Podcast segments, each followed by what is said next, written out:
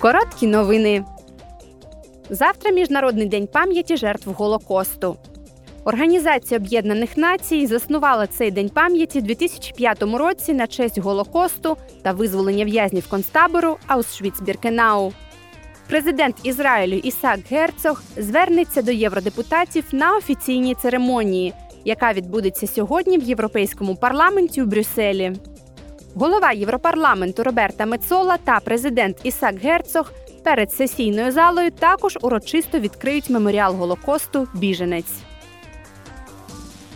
Вчора комітет із питань прав жінок і гендерної рівності та комітет із питань громадянських свобод, юстиції та внутрішніх справ проголосували за приєднання ЄС до Стамбульської конвенції.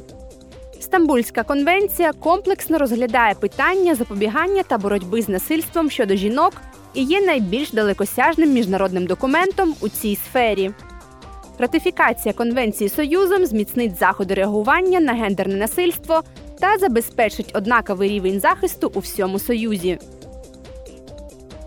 Цього тижня євродепутати посилили правила щодо політичної реклами, намагаючись зробити вибори в ЄС більш прозорими та стійкими до втручання. Комітет із питань внутрішнього ринку та захисту прав споживачів хоче, щоб громадяни, влада та журналісти мали більше можливостей отримати інформацію. Зміни, внесені до пропозиції комісії, фактично забороняють мікротаргетування, стратегію, яка використовує дані споживачів і демографічні дані для визначення конкретних інтересів людей. Зміни також впроваджують додаткові санкції за порушення заборони.